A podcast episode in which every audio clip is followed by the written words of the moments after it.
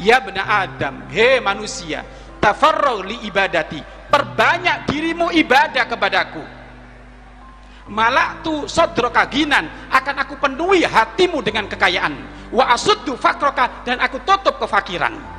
Wa illa taf'al jika kamu tidak melakukan itu malak tu yadaika sugulan akan aku penuhi tanganmu dengan segala kesibukan pekerjaan wa asaddu fak walam asaddu fakroka tetapi kefakiran gak akan aku tutup. Jadi nyari duit terus sampai rakus rakus rakus rakus. Capek dia. Kenapa? Karena dia nggak banyak ibadah kepada Allah. Ini hadits qudsi pak. Ini. Jelas? Ya? Jadi tafarrau li ibadati. Banyak banyakin ibadah. Ya? Banyak banyakin ibadah ibadah kepada Allah maka Allah akan memenuhi hati kita dengan kekayaan wa asuddu fakroka aku tutup kefakiran dari dirimu. Nggak ada kamu rakus nggak akan ada kamu kefakiran.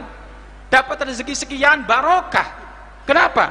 Karena dia fokus banyak ibadah kepada Allah. Wa illa taf'al jika kamu tidak melakukan malaktu yadaika sugulan.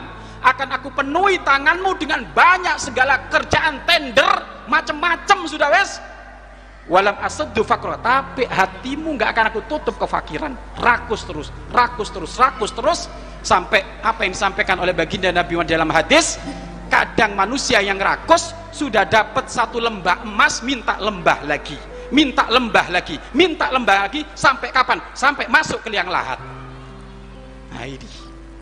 Jadi ahli iman walaupun dia kayak apa pun sibuknya dia meluangkan waktu yang banyak untuk banyak-banyak ibadah kepada Allah kepada Allah